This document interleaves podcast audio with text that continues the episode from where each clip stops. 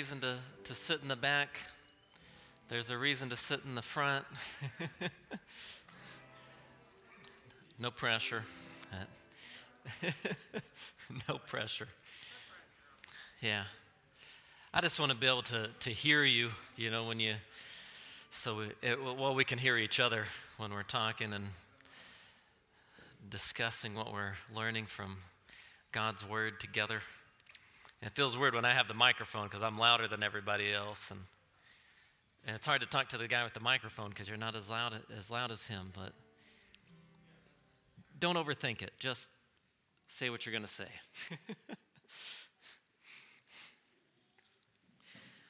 Today we're going to be picking up in Deuteronomy chapter 9.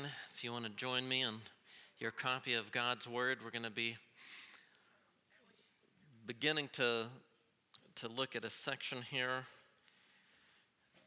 It actually goes from chapter 9 to 11, but we're only going to get partway through it as my anticipation. I titled this message, Don't Be Self Righteous. As you're going to see in this text, that what the Lord says to Israel says, when you, know, when you guys get into the land, you, the way that this is going to work is it's I'm going to go before you. I'm going to bring you into the land. And the reason you're going to be able to subdue your enemies and do this is because I went before you. So don't say it's because of my righteousness that this happened. He's telling them, don't be self righteous. And there's much to learn about ourselves and a warning against self righteousness in our own hearts from this text. So I've given you a general sort of outline here which follows those Bible interpretation hermeneutical questions I often bring up the, the what, why, and so what. You know, this section of Scripture actually, well, it works like that. And so the first section here is going to be 9, 1 to 5. And the next one is uh, 9, 6 to 10, 11. And that's as far as I think we'll, we'll get. And then next week we'll pick up on this last section. It goes 10 12 to the end of chapter 11, verse 32. And you know, when we talk about this concept of self righteousness, we have a, another word that we use to talk about it that starts with L legalism. It's like a potty word. You know, you never want to, that to be, you know, said of you, and anybody who is that never wants to describe themselves that way. Same with self righteousness, but ne- next week I'd like to spend a little bit more time on thinking through that particular issue. You know, how do you recognize when you have a, a legal heart rather than one that's motivated by God's grace? And we'll begin delving into that even in this section here and answering this, the what, why questions. So I think how the logic of this text works is, you know, the what is, what is being told to Israel is don't be self righteous. It's like, well, why? Why should you not be self righteous? It's like, you have been rebellious. You people are evil and stiff necked. You are not, you are not righteous people. Like, remember who you are. and then the so what, this is that. So, what do you do then? If you're to not be self righteous because you have been rebellious, then God says, be righteous. Now, you see what's different here. It doesn't have self in front of it. It's not self righteous, but there's this righteousness that comes from somewhere else that's not self. And he says, circumcise your heart, is what he tells them to do, which presents a, a tension in Moses' sermon that we've brought up, where he keeps telling them to, to do something that they can't do. It, eh, they, can't even, they can't even hear this. He tells them to circumcise their heart, and they say, We will obey everything that you have said. We will be self righteous, is what they, how they respond. He says, That's not how it works. And then that's all resolved when, at the end of Moses' last sermon in Deuteronomy, he tells them that God will circumcise their hearts. Their salvation will be by grace and not by something that they did. So let's start by looking at the first five verses uh, in our outline here. You know, don't be self righteous, beginning in Deuteronomy 9, verses 1 to 5. The Word of God reads Hear, O Israel. You are crossing over the Jordan today to go in to dispossess nations greater and mightier than you, great cities fortified to heaven, a people great and tall, the sons of the Anakim whom you know and of whom you have heard it said, Who can stand before the sons of Anak? So you shall know today that it is Yahweh your God who is crossing over before you as a consuming fire. He will destroy them, and he will subdue them before you, so that you may dispossess them and make them perish quickly, just as Yahweh has spoken to you. Do not say in your heart, when Yahweh your God has driven them out before you, saying, Because of my righteousness, Yahweh has brought me in to possess this land. And it is because of the wickedness of these nations that Yahweh is dispossessing them before you. It is not for your righteousness or for the uprightness of your heart that you are going to possess the land but it is because of the wickedness of these nations that Yahweh your God is dispossessing them before you in order to confirm the oath which Yahweh swore to your fathers, to Abraham, to Isaac, and to Jacob. Let's pray. Our gracious Lord, we thank you for your word. We thank you that you speak and that you teach us and instruct us, even from an ancient text which is timeless. And we have many things to learn about ourselves as your creatures, to learn how your salvation works by grace alone and not by efforts or earnings on our part. Pray that you would teach us more about who you are, how your salvation works, more about ourselves, and that you would help our hearts to conform to your truth, to know you as you have revealed yourself. Amen. As you see in this text, the reason that you know Israel's not to be self-righteous is because all these actions of that'll take place in which they'll end up being in the land is because of things that Yahweh did for them.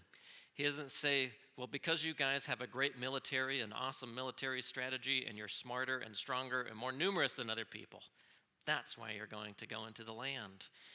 But instead, what you see, it's, it's Yahweh is the one who crosses over before them. He's going to cross over the Jordan before them to destroy and to subdue so that they can dispossess. Is the, the initiator and primary actor in all of this is God Himself. And it's all Him working out His gracious promise to Abraham, to Isaac, to Jacob, and continuing on to these people. So you see, the power that is at work here is it's ultimately His power. It's not their power, it's God's power and not human effort or achievement. Uh, it, it's not because they had righteousness in themselves. And typically, you know, with the struggle of self righteousness, you know, people don't, they, we don't talk about it that way. Uh, we, we, actually rarely use the word uh, righteous, uh, even. And that's just, we'll keep that in mind. We'll, we'll discuss that a little bit more here in a second. But you see, the reason that they're going to come into the land is not because they had earned it or they had done something right. They haven't done something that was self right to get them into it. Like they followed the instructions, therefore it all worked out. But he says the reason is because of the wickedness of these nations. So the reason that you, you're possessing the, this land is they deserve to be judged. But there's, gonna, there's this other element in which they should be thinking, well, but we deserve to be judged and have been being judged pretty regularly. That's why there's a whole generation missing among us right now, actually. But it's like, well, why, why is this going to go forward for them? Why are they not getting destroyed with the other nations when they commit the same sins as the nations around them? Well, it's because Yahweh is keeping his oath to Abraham, to Isaac, and Jacob. So it's like when you get into the land, it's like, well, why are these people being displaced? Well, because they deserve the judgment of God. Why are we not being devoted to destruction? Because we deserve the judgment of God as well. Because God made a promise. He made a promise to Abraham to, to make a nation out of you to be a blessing to all nations. You can't perish, even though you deserve it. So you see this salvation and being this chosen people isn't based on how they behave, how they act, or anything like that. It's all based on God's gracious promise. It's all of grace. So, the way that they were to think about victory, it wasn't, you know, victory is, you know, our righteousness plus uh, their wickedness, but rather the victory is because of God's promise and their wickedness. So, Moses here, he's exhorting the children of Israel to, to look at this future conquest of Canaan not as a result of the fruit of their righteousness, but it's a result of God's holiness. He's carrying out his holy judgment and he's using them as his ministering nation to do that. But he's also, at the same time, while he's displaying his holy judgment, he's displaying his holy faithfulness to the covenant which he made to their ancestors. What you remember when we went through the book of Numbers, that was a, a tension that was being held throughout that whole book. You know, God's holiness is a display that uh, judgment is deserved, but he's also faithful to keep his promises as well.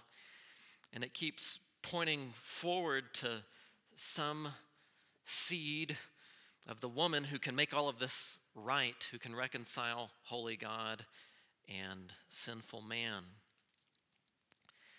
Another way that we talk about self righteousness is a P word pride. Yeah, what, what is pride? How would you describe that or define that?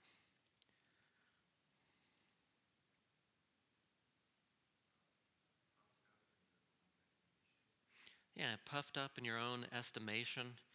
You're, sometimes it's uh, described as script, puffed up or lifted up. So if, if pride is and self righteousness is lifting yourself up, then what is that doing to God in your mind at least? It's bringing him down, right? It, because you're not, you're not lifting him up or exalting him, but rather you're lifting yourself up and exalting yourself, and in that way, in your mind, you're bringing him down which you actually can't do. You can't bring God down, He remains who He is. And I think it was last week we had talked about this idea that what, what pride does is, you know, it says, I, I did this. But self righteousness says, okay, God did it, but it's because I did what He said.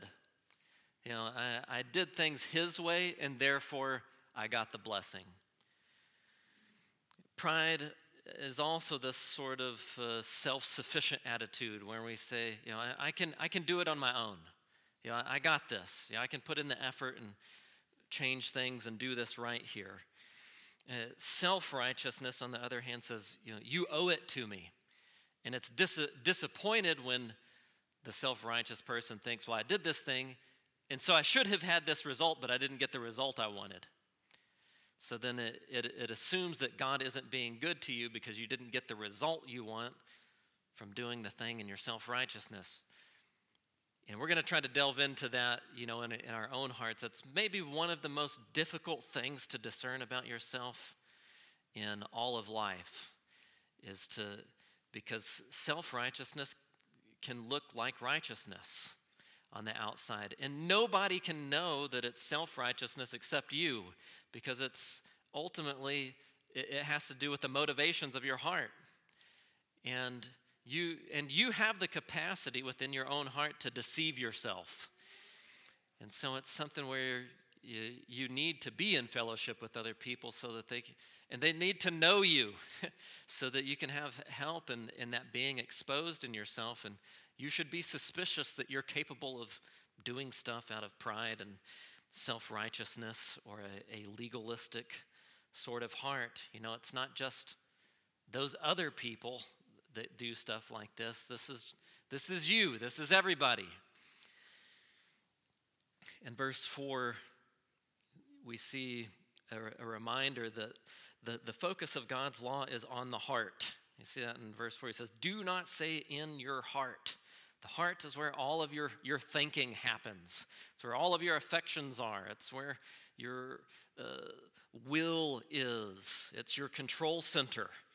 The focus of this whole model of the law is about the heart. What you see, now, Israel had a great difficulty with this throughout the centuries. You might even think of all the way out in Luke 18, where it says there was a Pharisee. He stood and he, w- he was praying these things to himself, which I hope you kind of catch the irony there. It doesn't say he was praying to God, he was praying to himself. And he said, God, I thank you that I am not like other people swindlers, unjust, adulterers, or even like this tax collector. So, you guys f- fill in that own list on things that you think that, that we might say. You know, we might not say, well, thank you, God, I'm not like, you know, swindlers, unjust, adulterers. What are some things in which you think this creeps up in our heart and we, we would say, you know, thank you, Lord, that I'm not like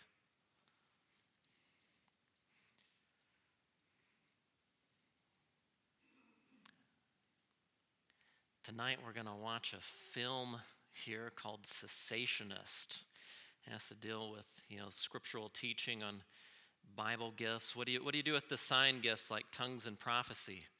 You, know, you can have somebody who, who might say, Well, I thank you, Lord, that I'm not like those crazy people who speak in tongues and give prophecies and stuff like that. You know, that, that could be a danger within us. And ultimately, we want to have a, a, a heart that that surrenders and submits to what God's word actually teaches on those things. You know, thank you, Lord, that I'm not like those people who, who don't understand doctrine as well as I do. Or those people who, who don't serve in the church like I do. Eh, they only show up for main service, but I also go to, to home fellowship group and other things. And why won't they join me in, in children's ministry? You know? you see, this could creep up in our own hearts and also, and, and you would never say it this way. You would never say, you know, thank you, Lord, that I'm not like that. Because you, you know that it's wrong to say that or think that. But you can still do that, but you just change the way that you're articulating it. Yeah, instead of saying, you know, thank you that I'm not like that, you say, well, I just don't understand how, how somebody couldn't do this thing that I do, which is so right. now, it's not that following rules are bad, but I think what you see about you know, self righteousness here is, or we, we could use this word being a legalist. Uh, you, you can be a legalist by following or not following the rules, which we usually think of the legalistic person. They're the ones who are trying to follow all the rules. But the legal element is they're seeing their relationship to God through His law. That's where those things are exactly the same. You're saying, well, the way I see my relationship to God is uh, I'm keeping the law, or uh, I'm not keeping it, but it's okay because His grace will cover it. But the thing that they're seeing their relationship to God through is the law rather than through Christ. You know, they're looking at themselves and whether they're doing a thing or not rather than what Christ has done on their behalf. And that, that's something we're going to explore a little more next week. The, the issue here is about self righteousness, which, you know, again, it could be, you know, look, I, I, I don't follow the rules, or look, I do follow the rules. But you're thinking about everything through the rules rather than through who God is and the Son that He sent to save us. And the irony is that the Israelites fell into this double sided sort of legalism, which usually the way we talk about the other side of legalism is a word that starts with A. Who knows what it is? Usually talking about when we like work through the book of Galatians, there's the legalist and then the antinomians, right? That nomian in there, that's the, you know, the Greek word nomos is the word for law, so that's you know the anti-law sort of people. And so, and again, what you see that you know what does legalism and antinomianism have in common is it's they're seeing their relationship through God's law rather than through His grace. They're both, they're twins in that way.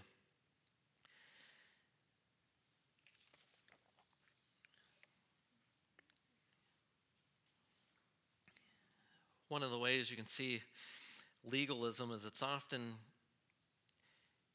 carried out and it's it's trying to look at biblical standards of conduct to regulate our, our lives, but when we learn those biblical standards, we try to obey them to get God's favor. So I think, well, if I do this, it's going to get me something. So you would see this sometimes with Israel, you know, an example being Isaiah 58. You know, they, they were fasting to get God to do something for their nation. But the response that the Lord gives them, He says, I hate your fast and I, I hate your festivals because you're just you're just doing it because you think you're going to manipulate me to do something that that you want for yourself you know you're not concerned about you know my plan for creation but you're you're just concerned about you know politics of your relation to other nations, and you just want to try to, to bend my hand to do your will. Well, we should never fast or read our Bible or serve within the church because we think, well, if I do this, God will have to, to make me happier. God will have to make my life easier. God will have to make me be recognized by other people and them uh, affirm me and talk about how amazing I, I am, because I deserve to be recognized, and I won't be happy until somebody gives me a pat on the back. Another way that you know legalism, self-righteousness shows up is not in this, you know, trying to earn God's favor and not feeling at rest and until we have found some enjoyment in our obedience or our righteousness. But another way it uh, can come out as we, we make up requirements for ourselves which God doesn't put on us. So that, that could be that could be and it could be a very good thing by the way. It, it could be something like you you dedicate yourself to reading four chapters of scripture uh, every single day. Now does scripture ever tell you that you have to read four chapters of the bible a day no, it's not, it's not a requirement that, that God puts on you. But where the legalism shows up is mostly in how you respond when you feel like you broke that law, which isn't a law that God has given you, it's just one you put on yourself. You think, man, I only had I only got in like three chapters and then, you know, I got this phone call or I had to go to work or whatever, and now my whole day's ruined.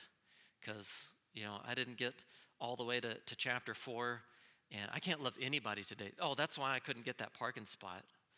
You know, I didn't, I didn't read my, oh, that's why everything's just falling apart and so and so is being mean to me. And I snapped because, you know, if I, if I would have read four chapters, I would have succeeded in righteousness and been much more successful in honoring the Lord today. And you see that that's something that's very self focused and it's a requirement you're putting on yourself that, that God isn't. And you can also do that to other people.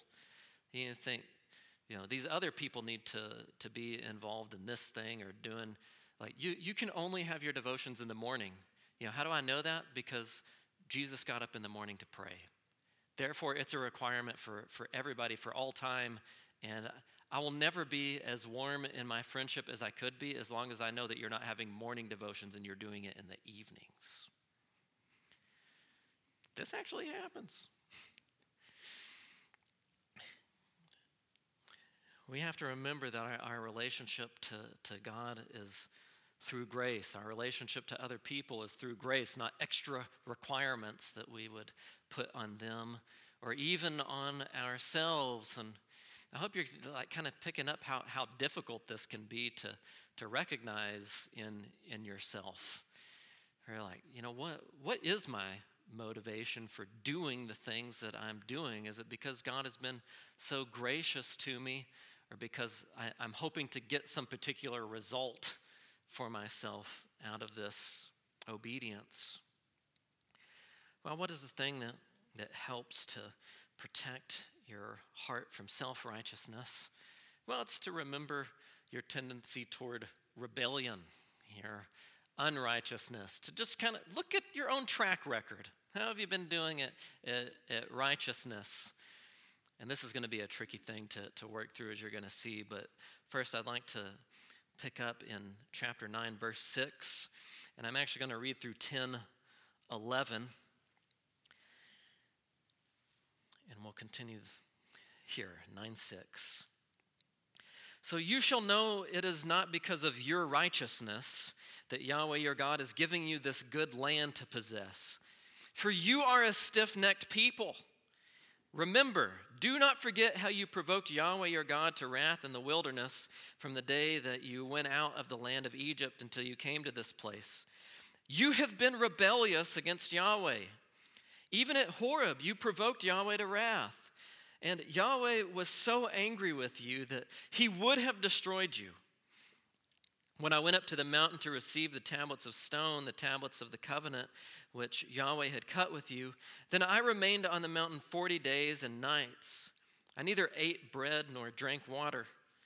And Yahweh gave me the two tablets of stone written by the finger of God, and on them were all the words which Yahweh had spoken with you at the mountain from the midst of the fire on the day of the assembly. Now it happened at the end of 40 days and nights that Yahweh gave me the two tablets of stone, the tablets of the covenant. Then Yahweh said to me, Arise, go down from here quickly, for your people whom you brought out of Egypt have acted corruptly.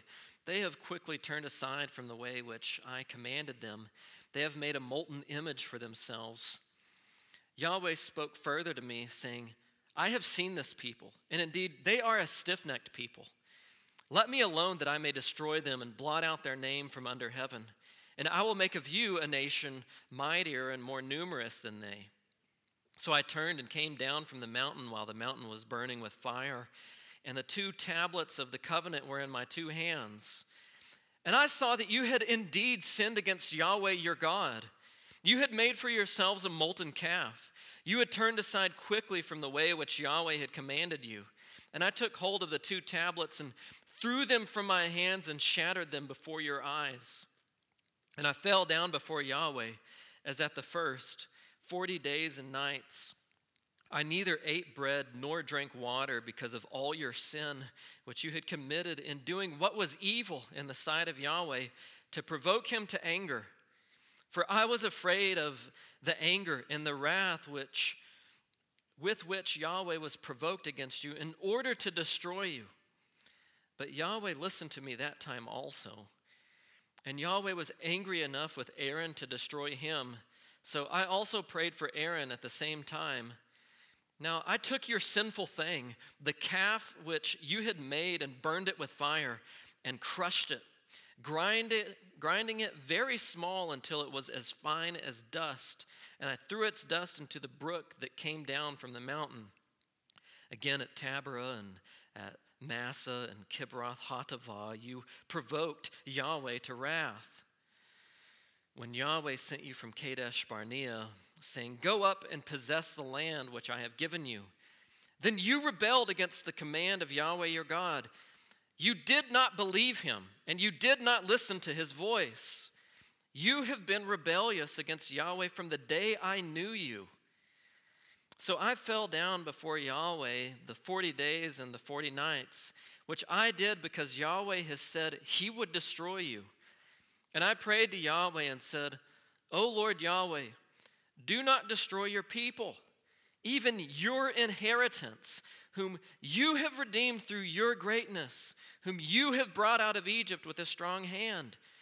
Remember your servants, Abraham, Isaac, and Jacob and do not look at the stiff neck of this people, or at their wickedness or their sin, lest the land from which you brought us say, Because Yahweh was not able to bring them into the land which he had promised them, And because he hated them, he has brought them out to put them to death in the wilderness.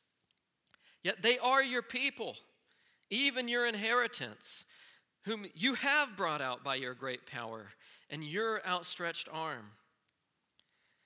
At that time, Yahweh said to me, Carve out for yourself two tablets of stone like the former ones, and come up to me on the mountain, and make an ark of wood for yourself. And I will write on the tablets the words that were on the former tablets which you shattered, and shall put them in the ark. So I made an ark of acacia wood and carved out two tablets of stone like the former ones, and went up on the mountain with the two tablets in my hand. And he wrote on the tablets, like the former writing, the Ten Commandments, which Yahweh had spoken to you on the mountain from the midst of the fire on the day of the assembly, and Yahweh gave them to me. Then I turned and came down from the mountain and put the tablets in the ark which I had made, and there they are, as Yahweh commanded me. Now the sons of Israel set out from Beeroth to Bene Jaakan to Moshorah. There Aaron died, and there he was buried, and Eleazar his son ministered as priest in his place. From there, they set out to Gudgodah, and from Gudgodah to Jotbathah, a land of brooks of water. At that time, Yahweh set apart the tribe of Levi to carry the ark of the covenant of Yahweh, to stand before Yahweh to minister for him, and to bless in his name to this day. Therefore, Levi does not have a portion or inheritance with his brothers Yahweh is his inheritance. Just as Yahweh your God spoke to him, I, moreover, stayed on the mountain 40 days and 40 nights, like the first time. And Yahweh listened to me that time also. Yahweh was not willing to destroy you. Then Yahweh said to me, Arise, go on your journey ahead of the people, that they may go in and possess the land which I swore to their fathers to give to them. The reason that the Israelites weren't to be self righteous is because, as Yahweh said, you guys are stiff necked. You're rebellious. You do what is evil in the sight of Yahweh.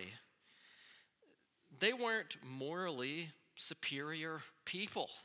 Uh, they deserved divine wrath as much as any other child of Adam. And Moses, as he had mentioned, he said, You know, one of the reasons I know this people is because I have lived with you your whole life. I have been with you this entire time, these 40 years in the wilderness. And so he tells them, you know, remember and do not forget that you have been rebellious and you are rebellious. And if you do enter to, into the land, which you will, it's not a result of anything that you did. He's, and he's warning them don't have some sort of spiritual amnesia like uh, your parents did when they were delivered from the Red Sea and they could never remember anything about the Red Sea. They never spoke about it. When they were reminded about it, they just, like, what are you talking about? You know, you think if you lived through something like going through the Red Sea that you would remember it and you might, you know, mention it at least once or twice afterwards. And he tells them also to remember the 10 words or the 10 commandments. So remember, remember how long it took you guys to break every single one of them? It was like the moment that I walked out of the camp, that's about how long that it took.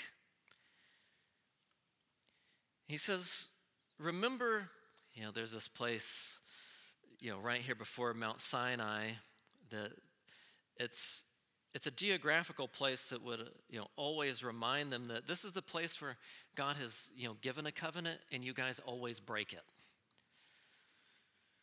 says remember that you're covenant breakers by the reminder of the broken tablets that were shattered before you that you lived like you didn't want this relationship with yahweh which he was graciously giving you and you said you know i would rather break it than have it.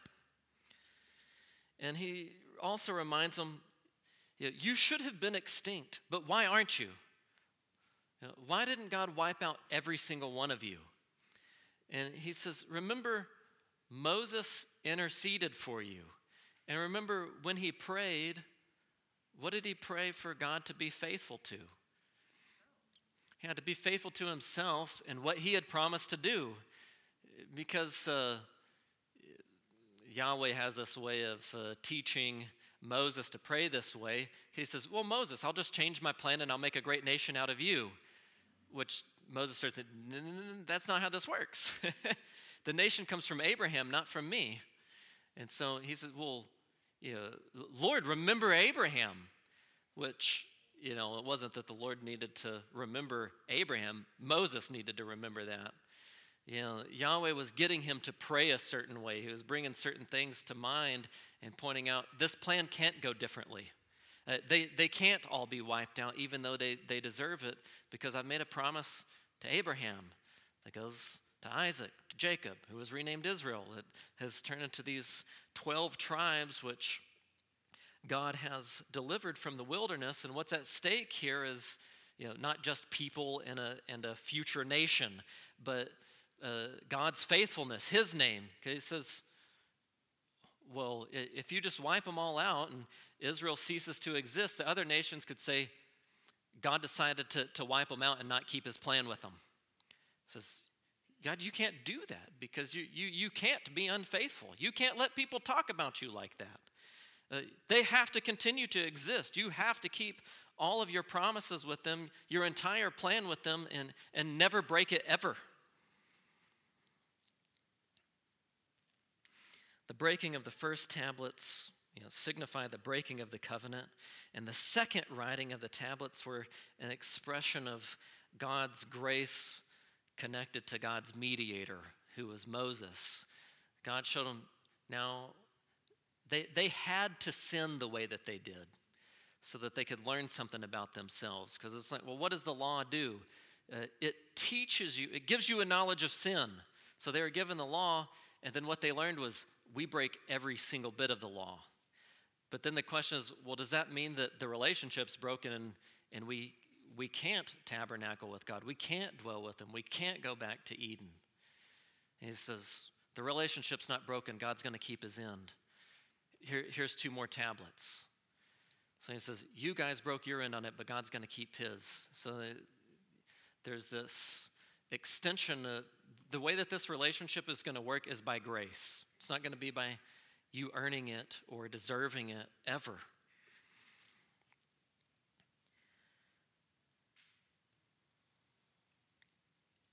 And within this, you see that God even keeps his ministers, the, the Levites, within that covenant. You have within the tribe of Le- Levi, you have some of them which are chosen as priest. And he says, This is also a reminder of God's faithfulness and that he's keeping his plan. He says, These guys are still around and, and they're ministering, you know, teaching God's word to you through you know, the, the worship system that I have set up for them. And you see God's unwillingness to destroy them or this people, which was to instill a confidence in God's promises. So when they look at this, they say, this stuff is still around. We like we really messed it up, but the tablets are here, the priesthood is here, tabernacle still here, altar, the whole worship system still here. But it was, you know, to cure them of any sort of illusion that this is all here because of our ability to do what is right. It's like, no, this isn't here because of uh, our ability. Yeah, these things are here, and we're looking at the promised land and going to go into it because God has been gracious to us. Because you remember, right behind them is the, you know, the grave sites of an entire generation. I mean, they could see all this stuff right where they were standing. They could look back and you know, see a mass burial site, and right in front of them see the promised land. All of this is a reminder that salvation is by grace alone, and it's never by any amount of meriting it ourselves. And it's, it's never because of our greatness. You remember that one back in uh, Deuteronomy chapter 7. Says, Moses preached, Yahweh did not set his affection on you, nor choose you because you were more in number than any of the peoples. for you were the fewest of all peoples. But because Yahweh loved you and kept the oath which he swore to your fathers, Yahweh brought you out with a strong hand and redeemed you from the house of slavery, from the hand of Pharaoh, king of Egypt. He says, you know, God didn't do this because of your greatness. This is, for, he says you were his chosen people. Then golden calf incident happens. And in the end, he doesn't say, now you're unchosen. He says, you're still my chosen people. That moves all the way forward to then they're guilty of crucifying the, the Lord Jesus Christ, their, their own Messiah. And then God still calls them his chosen people. It's like, well, why are they chosen? So, well, by grace. You see, it's never because of anything that they could merit or demerit uh, of themselves. It's because God has a specific plan with these people which he's keeping and it's not because of their greatness or their righteousness or their ability to do anything it's also not because of their giftedness it's not because of their, their greatness or their giftedness we saw this in deuteronomy 8 16 it says, In the wilderness he fed you manna, which your fathers did not know, that he might humble you, that he might test you to do good for you in the end, lest you say in your heart, My power and the might of my hand made me this wealth. But you shall remember Yahweh your God, for it is he who is giving you power to make wealth, that he may confirm his covenant, which he swore to your fathers, as it is this day. So he's saying, when you go into the land, you can't say, you know, it's my power, you know, my might or my wealth. He's like, well, where did you get the power and the might and the wealth? He says, Yahweh, your God, gave you those things. That's that logic we read about the of Paul to the Corinthians. He says, What do you have that you didn't receive? Well, there's nothing to put on that list, actually. And then to come to back to the self-righteousness issue, you know, it, they were also weren't going into the land. It, it wasn't. The sentence isn't coming out right. it's not because you're not as evil as those Canaanites. So you say, well, the reason we're going into the land is because we're not as bad as those people. You know, thank you, Lord, that I'm not like Canaanites, swindlers, unjust, adulterers. we're reminded of this, this same sort of reality in the book of Titus in chapter 3.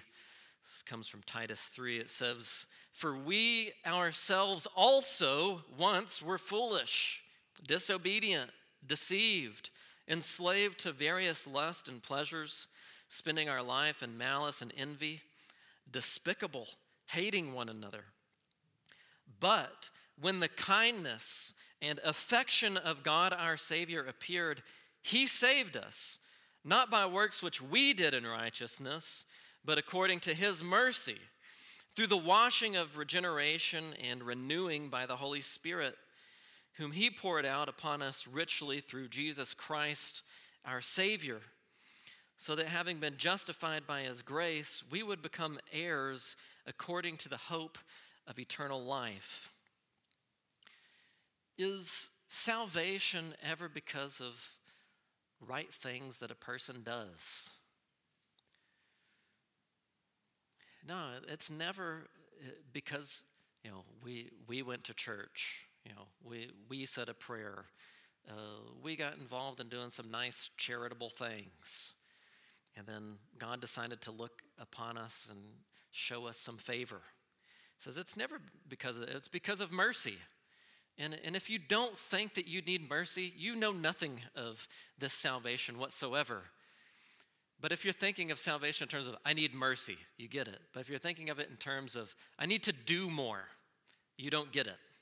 Because you don't think that you need mercy, therefore, you don't see your need for the only true salvation that there is in Christ.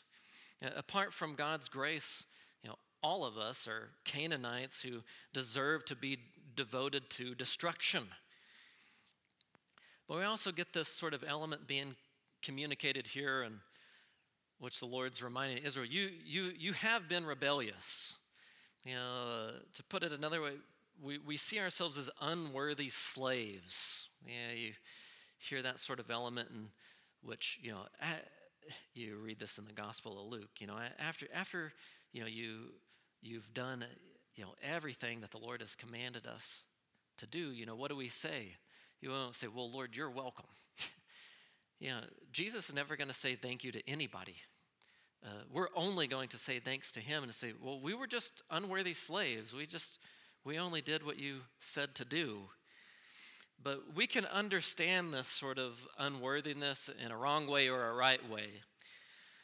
Uh, this unworthiness, to understand it in a wrong way, it's a sort of self pity where we say, oh, I, I, don't do what is right, but I, I, need, I just need to try harder because you know, like I should be doing better at this. And uh, I, I, shouldn't be struggling with this sin, and you know, I, I should be serving more, and I should be doing more. Our unworthiness isn't a self pity that we use to motivate ourselves to try harder. Self pity is self righteousness. Because you're saying, you know, I'm not getting the worth that I deserve being uh, attributed to me. But there's a different, there's a right kind of unworthiness that looks like I, am not worthy, but God is worthy. And this worthy God has redeemed me and, and brought me into being an unworthy slave of His.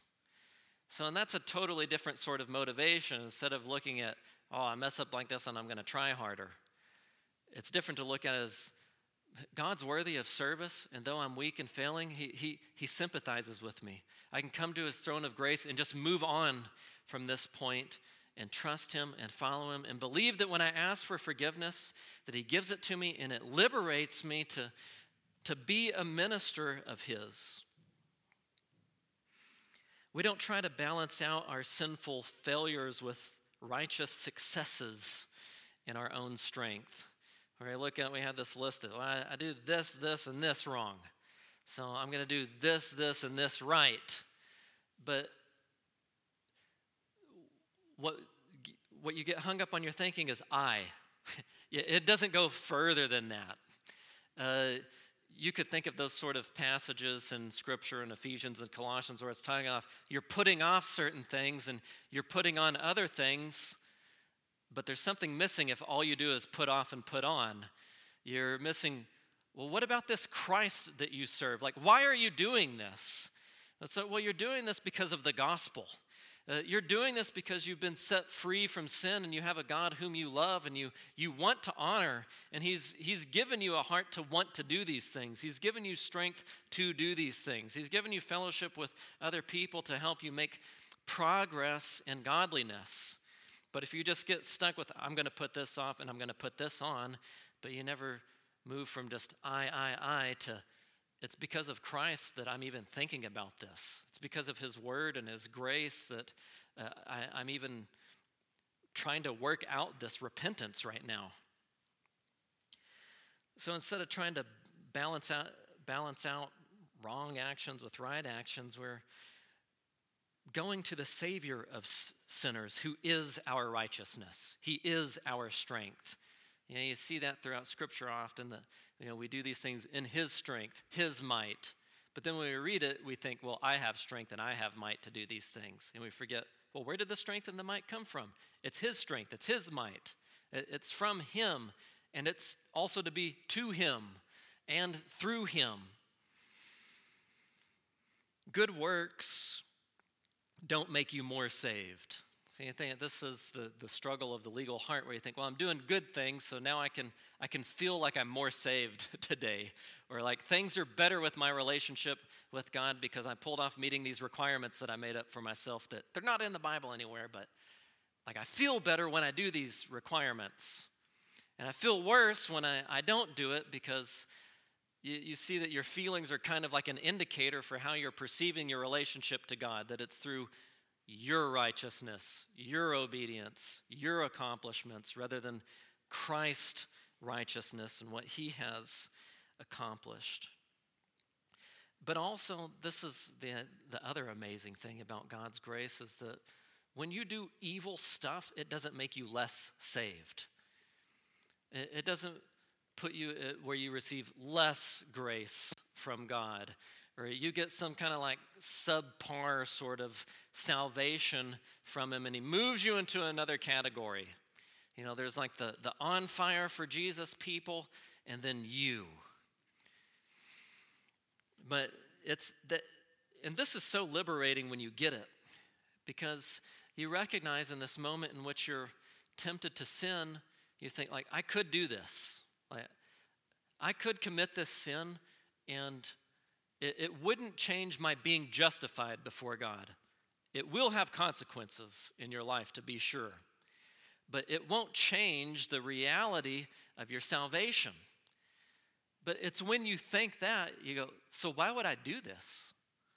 Like, if God has been so gracious to me that, like, He wouldn't just boot me out of His family by giving into this temptation, why would I even want to offend and sin against grace like that? So, when you're standing around and you're tempted to do a particular thing, you think, I could do it and it, won't, it wouldn't change my salvation. It will have some consequences, to be sure. But to remember, I, I'm still going to be in God's family. Like He's not going to unadopt me because of this. Think, I don't even, I don't want to do that because I, I wouldn't be representing my, my Heavenly Father. And, you know, how, how could I sin against His kindness like that? When we rightly understand our unworthiness and Christ's gracious goodness towards us, it, it leads us not to, to work for his favor, but to rejoice because of his favor. So we don't try to like, okay, God, I'm going to try to earn it with you so I can feel like things are, are better. But rather, I, I rejoice because things are right with you no matter how I feel about it. And you think about that, that, that can happen with you know, our hope in Christ. Uh, does our, our hope in Christ coming again, and well, just think about that. Jesus is our hope. He, he's coming again. Does how you feel about that change if he's going to come again or not? If you feel hopeless, does that change the certain hope that he's coming again? No. So your feelings can be backwards to reality.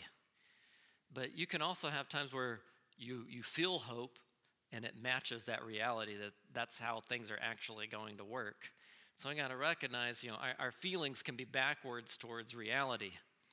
You, know, you, you, you can, and this is way trickier than I'm presenting it. You know, we're going to read Psalm 32 in the, the main service, and you know, you're seeing a, a believer, David, who's praying for forgiveness, and you're like, well, why do believers pray for forgiveness? Like, if all their sins are already forgiven, and Jesus teaches us in Matthew 6, he taught us to pray for the forgiveness. You know, Father, for, forgive us our debts as we, we forgive, you know, those who have sinned against us. Like, why do you do that if you're already forgiven? Well, you're not, you're not praying for a judge's forgiveness, you're praying for a father's forgiveness. You think about that? You're not praying to have you know everything in the courtroom set straight. That's already happened, but you're, you're praying for a restoration of how the fellowship feels. Know, just like you, you sin against somebody in the family, it's not like all of a sudden you're just now you're legally out of the family the moment that you sinned against them. But there is a rift between you, right? And so you're not asking for a forgiveness that brings you back into the family, but you're, you're asking for a forgiveness that, that brings back a, a fellowship together. So you see where these these are very complicated sort of things to, to work through and discern in ourselves. As we think about this text, I think it's, it's wise to ask ourselves uh, at this point in our lives have we forgotten our first love? Have you forgotten your first love like the Ephesian church did in Revelation? The scripture reads about them that says, the Lord speaking to him, he says, I know your deeds and your toil and perseverance, and that you cannot bear with those who are evil and put to the test those who call themselves apostles and they are not. And you found them to be false. And you have perseverance and have endured for my name's sake. You also have not grown weary. That's a pretty good track record. Uh, they're really discerning. They have a lot of good teaching. Uh, they have persevered. They have endured for his name. They, they haven't even grown weary in doing that. And if that's all that you knew about him, like, I'm moving to, to Ephesus. I'm going to become a member there, which wouldn't be a terrible idea. But, But, he says, I have this against you, that you have left your first love. What, you, what he's talking is it's that first kind of love. When, uh, when you first came to know the, the grace of the Lord Jesus Christ, uh, everything was about him. Uh, everybody needed to know him.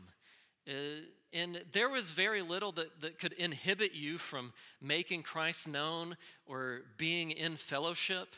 But as the years have gone on, well, you know, I don't know that I need to like really go out of my way to go talk to so and so because it'll be difficult and, and it'll be uncomfortable and maybe I'll just do something else or eh, instead of going to to break bread with the brothers, maybe I'll just like sweep my floor or sit in my chair or something like that. He says, you know, even though now now look at this, you can be discerning, you can be persevering, uh, enduring, you can be not growing weary and have left that first kind of love. He says, therefore remember from where you have fallen. He says, remember that first kind of love that you had. He says, and repent and do the deeds you did at first. But if not, I am coming to you and will remove your lampstand out of its place unless you repent. Don't you see the grace of God in that? He's, he's pointing out the sin and he says, it doesn't have to be like this. Uh, you, you can turn back to that first kind of love. It's possible to claim to know God and to say that you'll obey Him like the Israelites did, and to actually be failing at both. So you can claim to know God and not know Him. You can claim to be obeying Him and not be obeying Him. Just claiming know God doesn't mean that He knows you and won't say, Depart from me, I never knew you and claiming to love God, but having a life that's apathetic toward His word, or you see His commandments as a, as a burden rather than a, lot, a delight, shows that, well, you, you do have a God that you worship, but it's not this one. And you might associate that God in your mind with the God of Scripture, but it's actually one in your own image. You're going to say, well, those commandments are, are a burden, but I've made up some new ones and modified some of the ones in the Bible to make it like doable, make me feel like things are okay when they're not. A way of searing the conscience. You can even be passionate about all sorts of expressions of worship, but all of them can actually be self serving experiences because you're thinking about it. You could think about this in terms of like worship music. You start with, What songs do I like? You know, which songs that make my heart soar? I just like the way that the music goes. And I know, I know the, the part where uh, it, it feels like it's, you know, uplift. I like the emotion, I like the experience of it. Versus thinking about it from what kind of songs does God like? Uh, what does He want me to sing? What kind of worship pleases Him? You know, that's a very different sort of thing. And I think that was one of the quibbles in the Philippian church with Euodia and Syntyche. It doesn't say specifically that it was, you know, do we sing, you know, sing from the Psalter or do we sing some of these modern songs or not? I don't know what those ladies were quibbling about. But they were things that were preferences. And they were thinking about their worship in terms of, well, I, I prefer these things, as, if, as opposed to, well, this isn't my church. This isn't our church. This is Jesus' church. What does he like? Uh, what, are, what are his preferences? We also have to be careful of, you know, we, we can take all sorts of slogans and phrases from the world, and those sort of things end up guiding our life more than Scripture. And we end up perishing for our ignorance of Scripture because we learn those phrases of the world, which we swim in and we hear it all the time which perhaps all the more points out our need to be putting the Word of God into our hearts that we wouldn't sin against Him, or we would recognize when we're receiving ideas that are counter to, to God's Word. But we can't have that discernment and have that ability to, to understand a thing apart from taking in, growing in God's Word. We can also think that you know, uh, you could say like a desire for good health, a desire for more money. We could think that it's something that's deserved or something that, that, that can be earned, and if I work toward it, I should get it, which is greed. You know, we're, we're greedy for that thing and we think that, that we should have it and we can have it. And if we do the right things, we'll have the health we want, we'll have the wealth that we want. But in the midst of that pursuit, we can have this appearance of godliness, right? Say, well, you know, I'm doing this so that I can serve the Lord in greater capacity. But all the while, you're really just serving yourself in the name of serving the Lord, who, who you're actually talking about is you. Psalm 37 4, listen to this one real, real carefully. It says, Delight yourself in Yahweh, and he will give you the, de- the desires of your heart. So now, a lot of times, the way people hear that, they, they hear the desires of my heart. They're like, bigger house, uh, bigger yard, uh, to, to never be sick again, to always eat organic and gluten free. Nobody wants to eat vegan friendly. That's unfriendly to everybody. Uh, whatever you want to put in the list. But, but hear this text, it, it doesn't start with, you know, delight yourself in having bigger, better, and greater things, and God will give you the desire of your heart. It says, delight yourself in Yahweh. So you see what the desire of your heart is? It's Him. And he says, if you're delighting in him, he'll give you that. Uh, if you're delighting in something else lesser than that, he might give it to you, but it'll be judgment on you.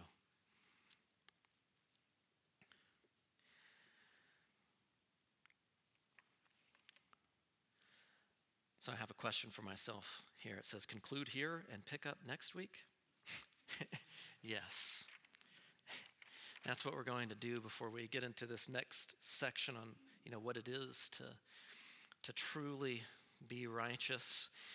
Any questions or, you know, comments, things that were insightful or helpful to you that any of you want to mention?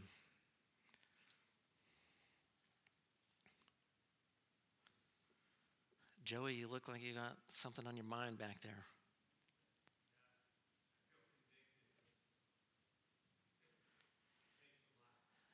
That's not me, that's the Holy Spirit. I'm not going to take credit for that. but that, that's good. It's a, it's a blessing. Like we would expect that of the Word of God, you know, to convict us. It says that that's what it does. And it's a, it's a blessing to us. Andrew.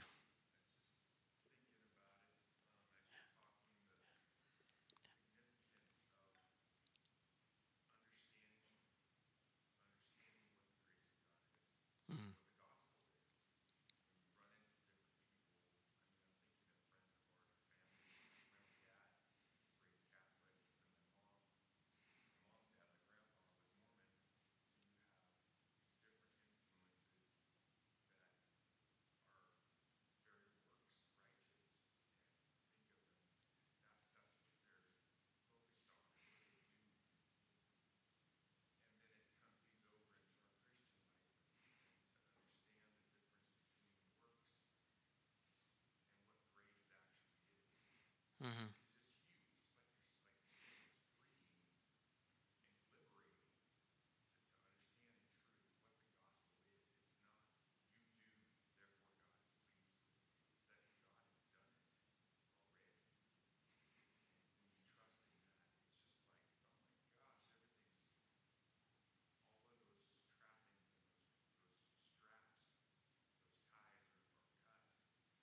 Yeah. Yeah, absolutely. Yeah, the, the gospel liberates us. You know, we move from a religion of do to done. Yeah. yeah. Yeah, now you're not trying to, you know, to, to earn something with God. You're just enjoying what he's done for you. Yeah, like, God, there's nothing I, I, I could do to earn this or deserve it, but like I, I'm here because you've invited me and said that I, I could be here. you know, and there's uh, we talked about that last week, I think, the idea like picturing yourself in the throne room of God and you know there's these angels around him worshiping him and you're you know you're there in your rags and you know with your like I think I better like go out this door over here, you know. I, I don't belong in this place. But the, then he has his son come out and say, No, you, you can wear these robes. Uh, you can be here, and you never have to leave. You can stay here forever. And there's some element of, of grace that should be like shocking to us like that. And it, it's, you know, like you said, it's not just, you know, people that are in a works righteous system that struggle with that. Like we, we struggle with that. Every human heart struggles with works righteousness. And when we struggle with it, none of us wants to call it that. That's why I, you know, I keep bringing up it's so difficult to discern that in ourselves or to help somebody that's persuaded of it out of it. Because you, you, know, you, you tell them the true gospel and then they say, well, okay, I'll try harder. I'm like, that's not what I'm trying to communicate. I'm trying to get you to repent of trying harder. Yeah, it, it, which reminds us that something supernatural has to take place within the human heart for that, for that to happen. Well, I'll close us in prayer and we'll, we'll be picking up on this topic again next week and hopefully, you know, looking more at, you know, ourselves and gain a greater ability to enjoy the grace of God and to put to death self righteousness. Let's pray.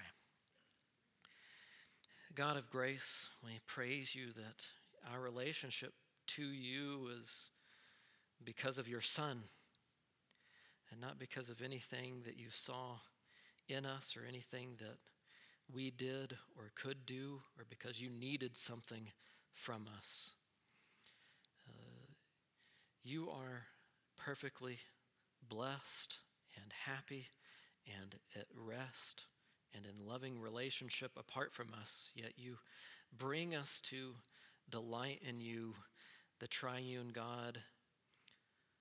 Solely by your grace have all of our sins been forgiven.